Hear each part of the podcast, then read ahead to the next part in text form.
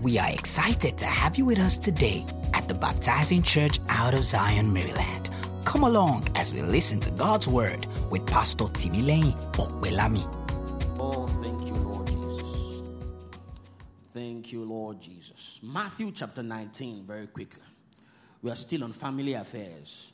And all I've been trying to do is just set a tone and set a, a, a foundation for um, how we're expected to carry out ourselves within the confines and the context of marriage and family life. And um, don't get me mistaken, when we talk about marriage and family life, we are not just speaking to those who are already married, because, you know, by reason of just that word, we instinctively just think, okay, if I'm not married just yet, then it's not my word. You know, it's for the married people. But whatever is true in marriage, in family life, is also true for those who are intending to get into that, right? The principles that underline the way we interact and the way we act in marriage is still the same principle even before you get married, pre-married.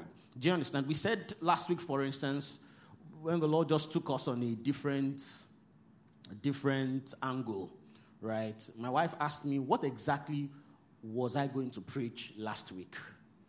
You know, because those, and I said, well, what I'm going to preach is what I'll preach right now. Okay, um, we talked about how self-control is not different for the single person and the married person. The same self-control that is needed, right, to for you to exercise as a single person is what is needed even when you're married.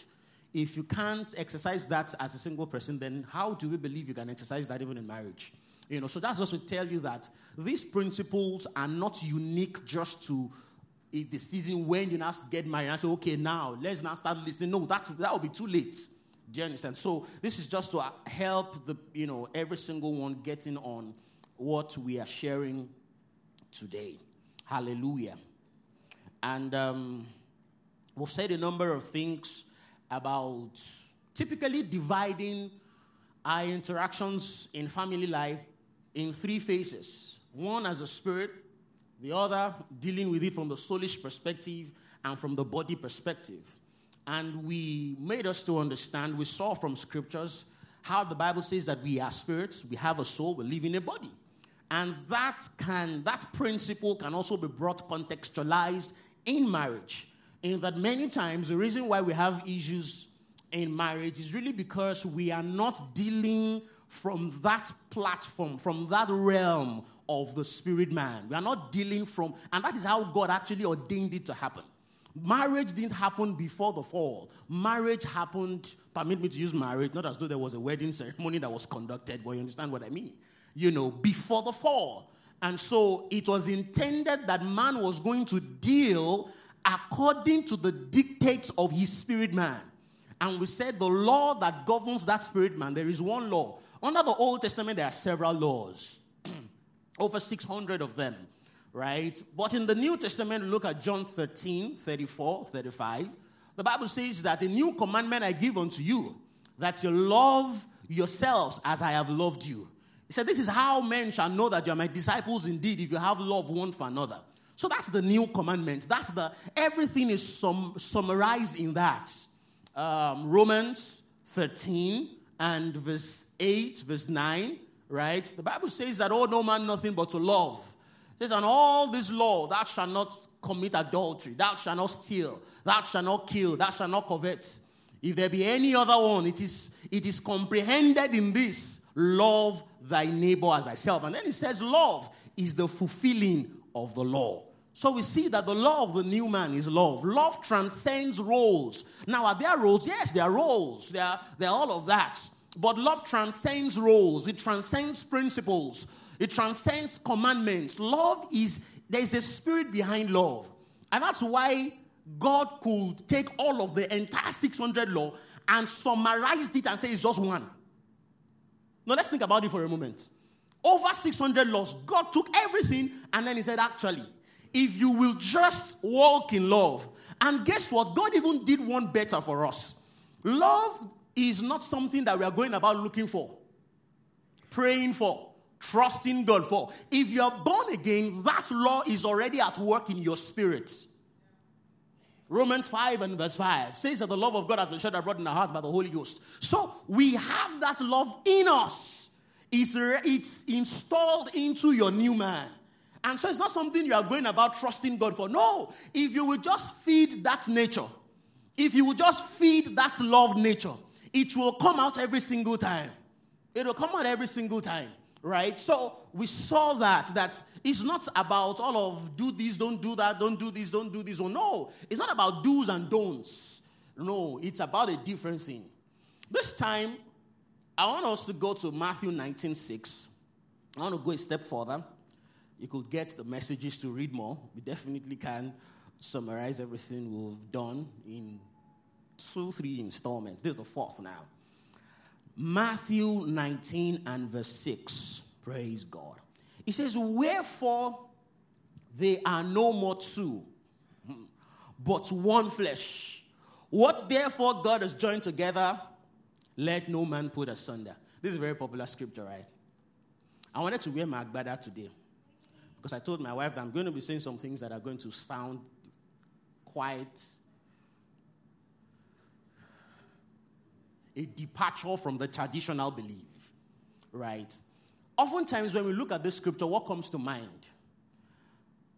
What comes to mind is, right, someone is married, and then don't put them asunder. Don't be divorced. And then we go about saying about how God doesn't want anyone divorced. And, well, that's true. That's the original intent. God didn't work divorce into all of the system, right? But for the hardness of the heart of man, we're not going into that. Maybe I will touch on that before we end up this series and put some light, shed some light on marriage and divorce a little bit. These are some of the things that are not quite popular on the pulpit, but we trust God to be able to deal with that a little bit. But I'm not going to delve in much into that. So the scripture, many times we see it as, for instance, myself and my wife, if we go asunder, it is we putting asunder anything that God, that's how we interpret it. You know, and sometimes it also presupposes that God has ordained that I marry her and ordained that she marries me, which is not quite. I don't believe that compulsorily God had ordained that I marry my wife or that my wife married me. I don't believe that's what this scripture is saying. Because there can't be one person, just one person for you. Because that will be God overriding your will. If there was just one person, to mean that this is the only person, you don't have any choice. You can't even exercise your will. So whatever it is, you are better come to this person. This is the person. But that, that can't be, because even in salvation, God does not override your will. For something as important, as vital as salvation, your will is not overridden. God still depends on you. And that's why many times um, we say such and such souls get saved. In actual fact, it wasn't souls that God saved. It was spirits that God saved. But we understand what we mean, right? In that there was an exercise of our will to get saved, right? No one, you aren't, God is not like the devil. You aren't, what's the word now? Slapped into salvation. You aren't cajoled into salvation. The gospel was preached. The eyes of your understanding was enlightened. You made an intelligent decision to receive the life of Christ and to be born again. So I'm saying if God did not override the will of man in something as important as salvation, he won't do it in marriage. So there can't be one person. What about if the person dies before you are ready to get married? Every person, you know, was had, a, had an accident before the time you got married. It will mean, well, your faith is sealed. That is, you remain single for the rest of your life. What about if the person, before the person got saved, of which some people even married before they got saved, and then got saved in marriage. And then their marriage even went on like that and went well. So it really can be that there is one person ordained for another person, right? I believe there is a best person for you. There is a kind of person that you should get married to. Not necessarily that there is this person. Mm-mm. Because that will go against everything that we know, like I mentioned, concerning salvation in which your will was not exercised. Your will, your will rather was exercised, and God will not override, you know, that. God will not override that. What about even those who have divorced? We know God hates divorce, but God does not hate the divorcee. Come on, church, talk to me. God hates divorce, quite all right, but God does not hate the divorcee. It wouldn't mean that once you're divorced, well, you have your marriage is that was the person you're supposed to marry. Then you can't, you can't, you can't remarry. So I'm just helping us to see that, that that is not the interpretation of that. What is that scripture about? What God has put together? I believe what that scripture is talking about is talking about the institution of marriage itself. What God put together in marriage, in that he brought marriage. It was the, remember we said this at the first installment, that God is the one that initiated man and woman coming together. It wasn't the wisdom of man. It wasn't man that just thought to himself that, no, what it will be good for. No, it was a God thing. And so I believe this scripture is talking about marriage as an institution. That what God has put together in that in that marriage, in that he has founded that institution, let not man put it asunder. And that's what we are seeing in this generation, where a number of people are trying to do things and are trying to make light what God did in marriage. It was God that said it is not good that man should be alone. It was God that said so. It wasn't man. So it was God that instituted it. And there are things now in this generation that are undermining God's work in marriage. You have people, for instance, asking some questions that is obviously an undermining of marriage. I remember there was a hangout that we that we did couples in here in church. We're not in this location, but I mean couples in church. And there was a question of this whole conversation about I V F. And then a question arose about if, if as a single person, you're not married, can I do I V F?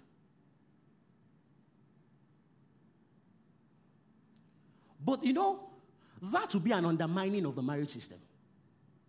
There are a number of things that are, that are undermining it. I'm trying to put marriage where God himself put it and helping us to see the essence of it and the purpose of that coming together. Because when God said it is not good, he wasn't just saying, he meant what he said. He wasn't just saying some things that felt it was going to be good. No, he meant what he said. You know, so we have people, ladies, for instance, you know, going all on this feminism trajectory. There is a whole a whole conversation around you don't need to be married.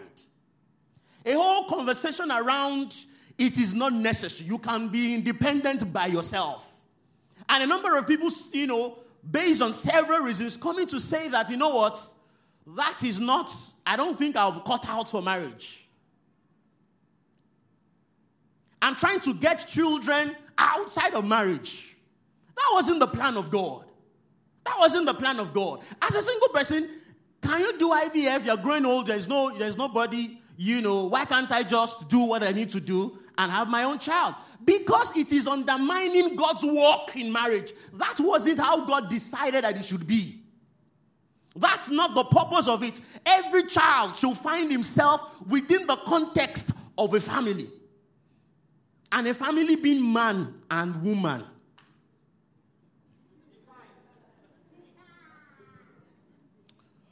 Man and woman.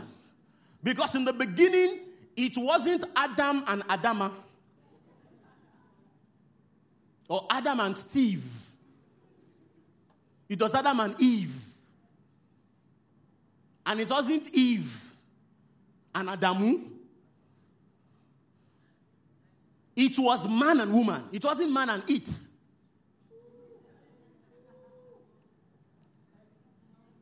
Marriage was institutionalized by God. Marriage was. And I know that there are people sometimes who have made some decisions based on what they have seen. So you see people who have gone to certain traumas that they themselves don't know that's already affecting them. And they feel, no, no, no, no, no, I can't, I can't be in a relationship. And so every single time you know, a, perhaps a relationship has tried to go beyond the normal friendship. You try to cut it out. Because there is a trauma that you are going through. Don't try to normalize it. There is a genuine desire in everyone to love and to be loved. There is a genuine desire in every man to love and to be loved. Marriage is God's institution. And there are many things. Divorce, like I mentioned. A number of things. You have people saying that, okay, if, if, talking about sex toys. Yes, I'm going to go into that. So you have people saying, for instance, you're married and one, your spouse, male or female, isn't around, right? Can I use sex toy? Do you know that is also undermining the marriage institution? Because sex wasn't created to be between you and it. Sex was and still is a medium of intimacy between you and him, or between her and him, between him and her, or her and him, whichever one. Not between you and it. So to use to do that outside of the marriage is also not doing it according to God's purpose. What God has put together, what God has founded, what God has institutionalized, don't separate it. Don't separate it. Don't separate it. Don't separate the marriage institution by reason of your own modernized thinking. Are we here? It is God's purpose. And why did he put it together? Primarily to be able to spread his nature, his person, and his image. Primarily. That was why God put it there. In order to make sure that his, his, his very image can be continued. There was only one man that was made by God. Every other person was going to come from natural generation. Every other person. And the way God intended that the earth be populated with his own nature, with his own image, is through marriage. It's through marriage. And that's why the Bible actually says God hates divorce. Now, I've seen divorce. I'm not divorced. My beautiful wife is there. I don't intend to. Praise God. But look, if you know anything about it, you will know why God said, don't do it. If you know anything about it, you will really know why God said, I don't like it. There is no winner in divorce. Nobody wins. Nobody. No, sometimes because people get aggravated, resentment, bitterness, and then they make up a, log- a, a, a legal term and say diff- unre- unreconcilable differences. You know, which is just a legal way of saying nonsense. But if you know anything about it, you will know that God, God detests it, and rightly so. Rightly so. It may look like there is a winner, but you are not. Nobody's life remains the same. Literally nobody. Not the man, not the mother, not the children, not their friends, not their extended family. Literally everything everywhere is affected. But thank God there's restoration even after, after that. Right? Thank God there is. But I'm saying all of this to say that there is a purpose why God put it together. And what God has put together, let no man separate it. Let no man put it asunder. Let no man put it asunder. And like I said, the major reason why that is in place is because there is a reason, there is a thought process in God's mind, and that is to make sure that he propagates his nature around. It's to make sure that he propagates his person around. And that was really what I wanted to talk about when we went to Malachi two the other time. How the Bible says that he had made two one. For what purpose? That he may bring forth what? A godly offspring. that it may break for the godly also. That's the major reason why God has put things in place. And so when the choice of even a married partner is, is ongoing, know that you're not just choosing a wife for yourself. You are choosing a mother for your children. And you're not just choosing a husband for yourself. You are choosing a father. So one of the big questions to ask is, if my son turns out this way, will I be good? That's a very deep question to ask. I remember I said this sometime. I think it's in this church I mentioned this same statement. And just in the mention of the, the someone that was sitting in the congregation just looked at the person she was in a relationship with, and she was like, ah, never. And that was, what are you saying now? And that was what broke the relationship. That actually, because people don't think about it. People don't think that this, this, this choice you're making is a choice that you will live with for the rest of your life. And it's a choice that will influence everything that is that that you are accustomed to, including your kids. So your spouse is not just your, your partner. It's the person that will build the same values, the same values that he has, is the same values that your children will have. The same value that you have is the exact same that your children will have. Going back again, hence the reason why marriage must be predicated on God's word. Because you didn't initiate it. You didn't initiate it. You didn't. There was a um, a research that I came across by someone whose name is very difficult to pronounce. His name is Carl Z- Zikamnon or something like that. And he mentioned that, this, and this was not a spiritual research paper. This is normal. This is research. That the sec- he believes that the sacredness of marriage has been very much undermined. And he gave a number of reasons why many times in this generation, and this was written years back, nineteen forty-seven, why the sacredness of marriage has been year upon year, month upon month, has been undermined. Gave a number of reasons, and I'm just going to read out a few. He said, one, the sacredness of marriage has been lost due to multiple divorce. The fact that people go in and come out at will has painted the picture to every single person that, well, you can as well just go in and come out at will. But that's against God's purpose. That's against God's purpose. You can't just go in and come out at will.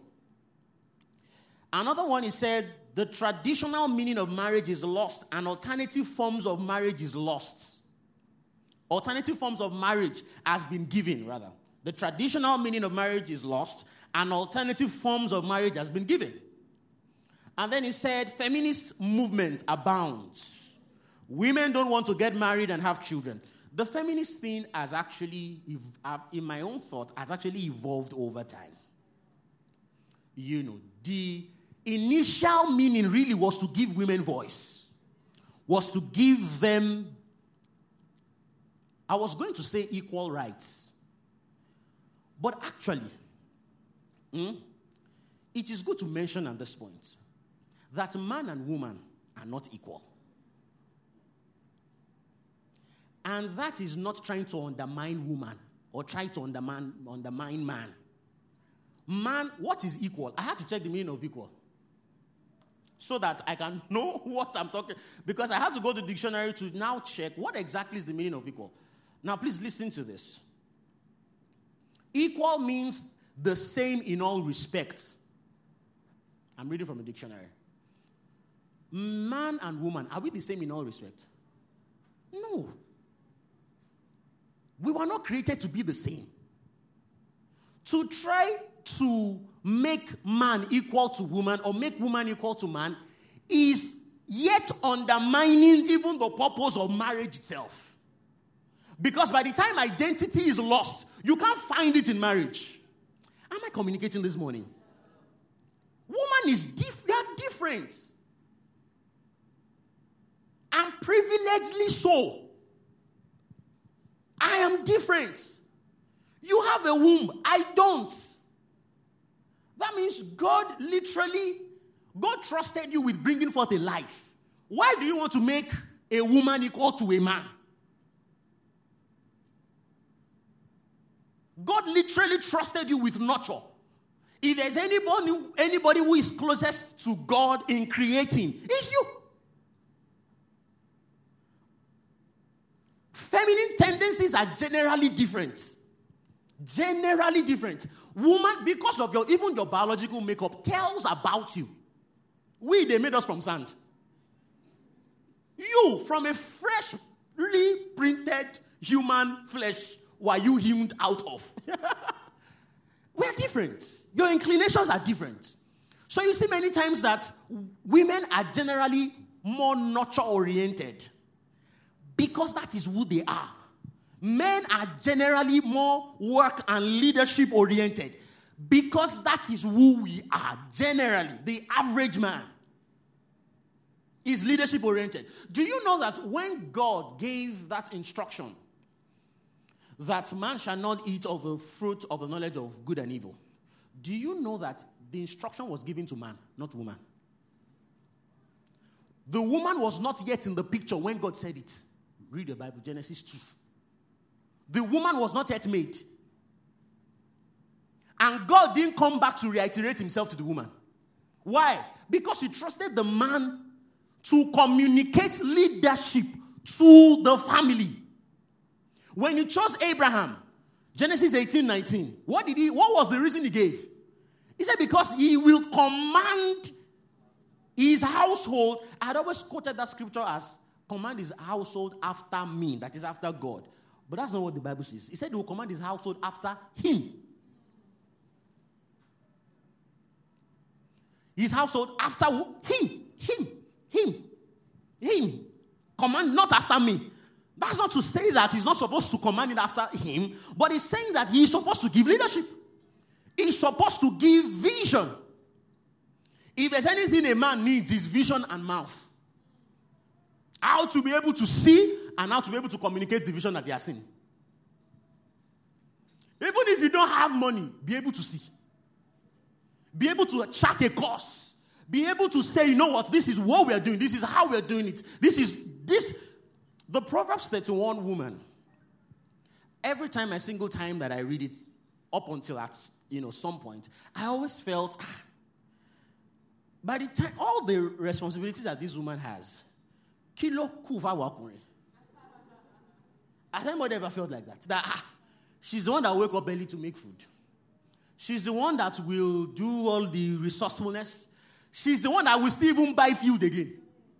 I'm like, ah, so what exactly am I supposed to do?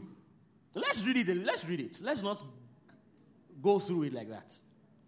Because it always caught my attention that the only thing they're not saying about man is that he's sitting at the gate.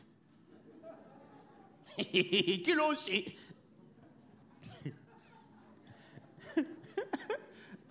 On queen palliative. Proverbs thirty-one ten. It says, who can find a virtuous woman? Her worth is far above rubies. The heart of her husband safely trusts her, so he will have no lack of gain. She does him good and not evil all days of his life. She seeks wool and flax and willingly works with her hands, resourcefulness, business. She is like a merchant. She's like the merchant ships. She brings her food from afar. She also rises while it is yet night and provides food for her household and a portion for her maidservants. She considers a field and buys it. From her profit, she plants a vineyard. You can see the, the entire picture of this woman. She guards herself for strength, strengthens her arms. She perceives that her merchandise is good, and her lamp does not go out by night. She stretches out her hands to the, to the distaff, and her hand holds the spindle. She extends her hand to the poor. Yes, she reaches out her hands to the needy. She's not afraid of snow for her household, for all her household is clothed with scarlet. She makes tapestry for herself. Her clothing is fine linen and purple. Her husband is known in the gates when he sits among the elders of the land. and it comes back to her again. She makes linen and garments, sells them, supplies sashes. She doesn't. So what is the man doing? He's just sitting. So man, what you think I could joke on you? Just sit down, cross your leg. When they ask you, why are you sitting? Begin to sit in the Bible. What is the husband? But that's sitting at the gate. If you understand scriptural terminology, the gate is where decisions are made. The gate is where enemies are stayed. The gate provides security. The gate provides stability. Before Nehemiah and his guys started building other things, the first thing they built was the wall and the gate. Because it determines the stability of whatever else is going to be built within that confines of the community. So the major thing a man should do is create, chart a course. It's to chart a course. And that is why man and woman, we are different. You are blessed. Your worth is beyond rubies. And so this idea of I can be by myself, don't try to do what the Bible didn't tell you to do. You cannot be by yourself. You need help as much as man needs help. God looked at man and said, you need, you need help. If you go like this, if you read that context, the very easily what will come to your mind, what comes to my mind, is when God told his disciples, do not go anywhere. Just wait for me in Jerusalem until you receive the promise of a helper, which you are discussed. That's, that's what readily comes to mind. It's almost like, Adam, see this garden, I know I told you to cultivate it. But if, before you start anything, just chill. Because as you are going like this, you will just ruin yourself. There is a help that is needed. And the same way the Holy Ghost was supplied to the disciples for the help of ministry. In the same sense, woman carries that same value. So why would why would man and woman be equal? We are not. We are not equal. You are unique in your own space. I remember my mom asked me one very tricky question when I just got married. And I wondered, where did he get? She said there was a question that they asked during church. And she wants to ask me the same thing to hear me. This was like the Pharisees and Jesus. I said, okay. Speak, let me hear. Very tricky question. I'm, and she asked, between myself and your wife, who is, um, how did she even frame the question? This is the first time even my wife is hearing of it. Who is, I can't remember how she framed it, but you understand, it was a thing of comparison. Now, she wasn't doing it to undermine. She just wanted to hear my thoughts about that question. And she told me that it was discussed somewhere, and she wanted to know what my answer was. And this was my answer. It was the Holy Ghost answer. I said, both of you are not comparable. In your class, you are my mother. In her class, she is my wife. We are not in the same class. You are not. Where she is, she is number one. Where you are, you are number one. Say, ah! That dear Lord, ah, me, but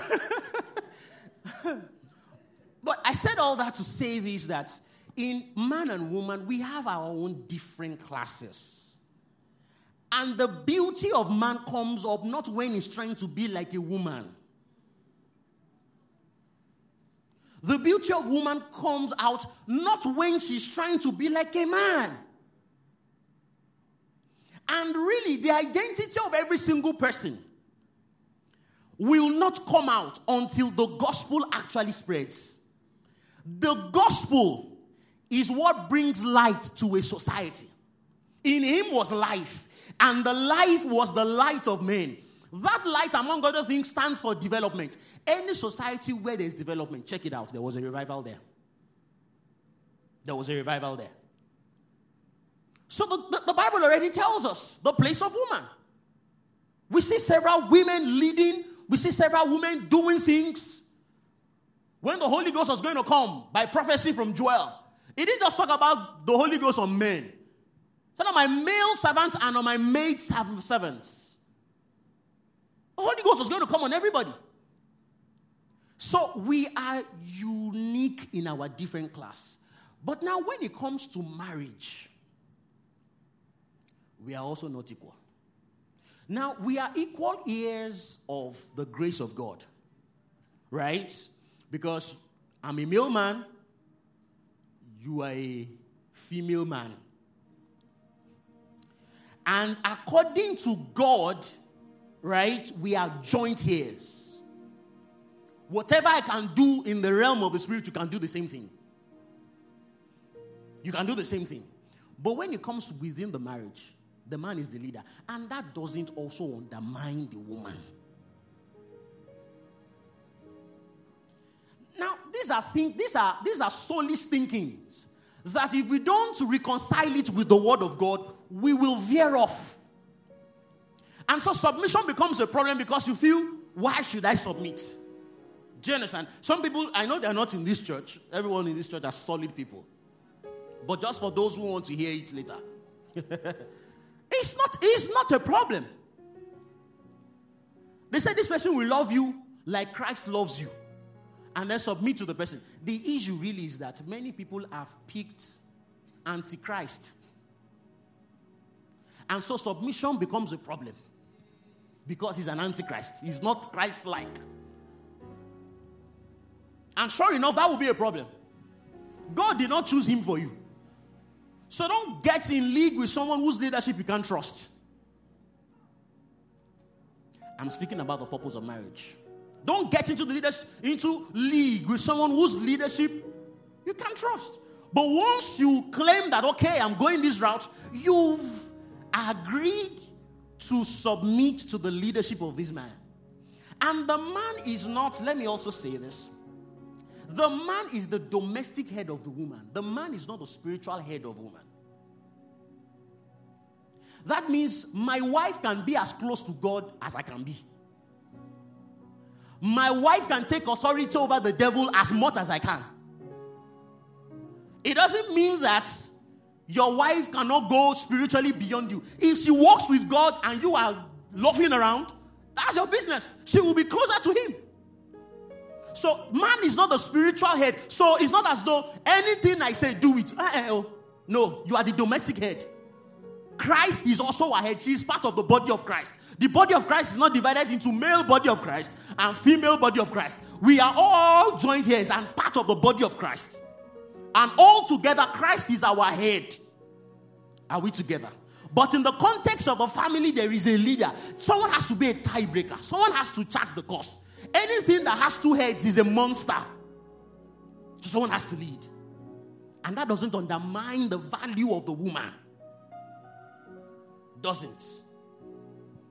And that doesn't also mean that the man, anything he just says, the woman should do.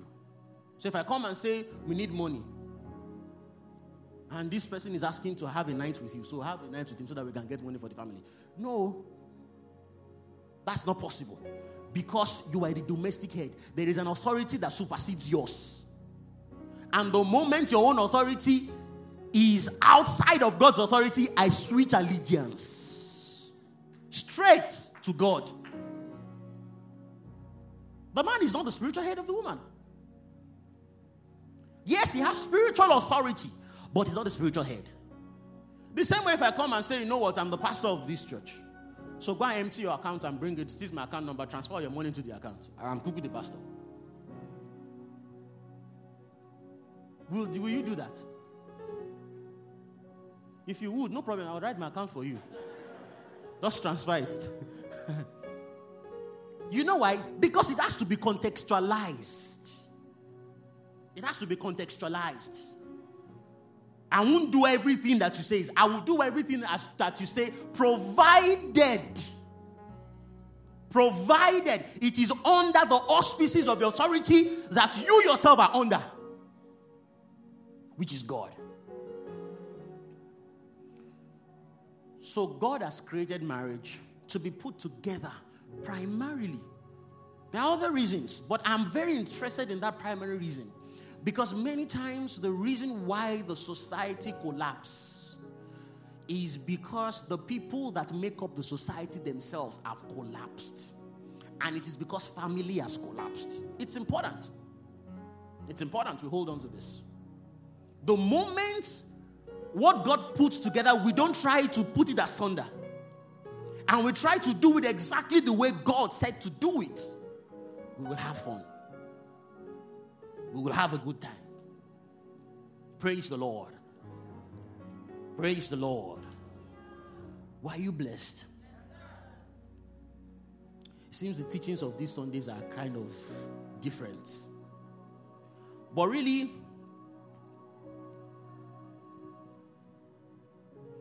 the family is quite important. Even God looked at the church and called it a family. It's quite important. And the more the parents, the more the, permit me to use this word, the more the co-pioneers of marriage are in tune. You understand what I mean by co-pioneers? The parents, the, the man and the woman, are in tune and in line with what God says, doing it how God says to do it. We will reap benefits. Benefits. Benefits. Benefits. And I believe that God will help us. Hallelujah. Praise God forevermore. Well, praise God. Are you blessed this morning? Can you give God a shout of praise? Thank you, Father, for your word. We give you thanks. We give you praise. We give you thanks. We give you praise. Hallelujah. We believe you've been blessed by God's word today.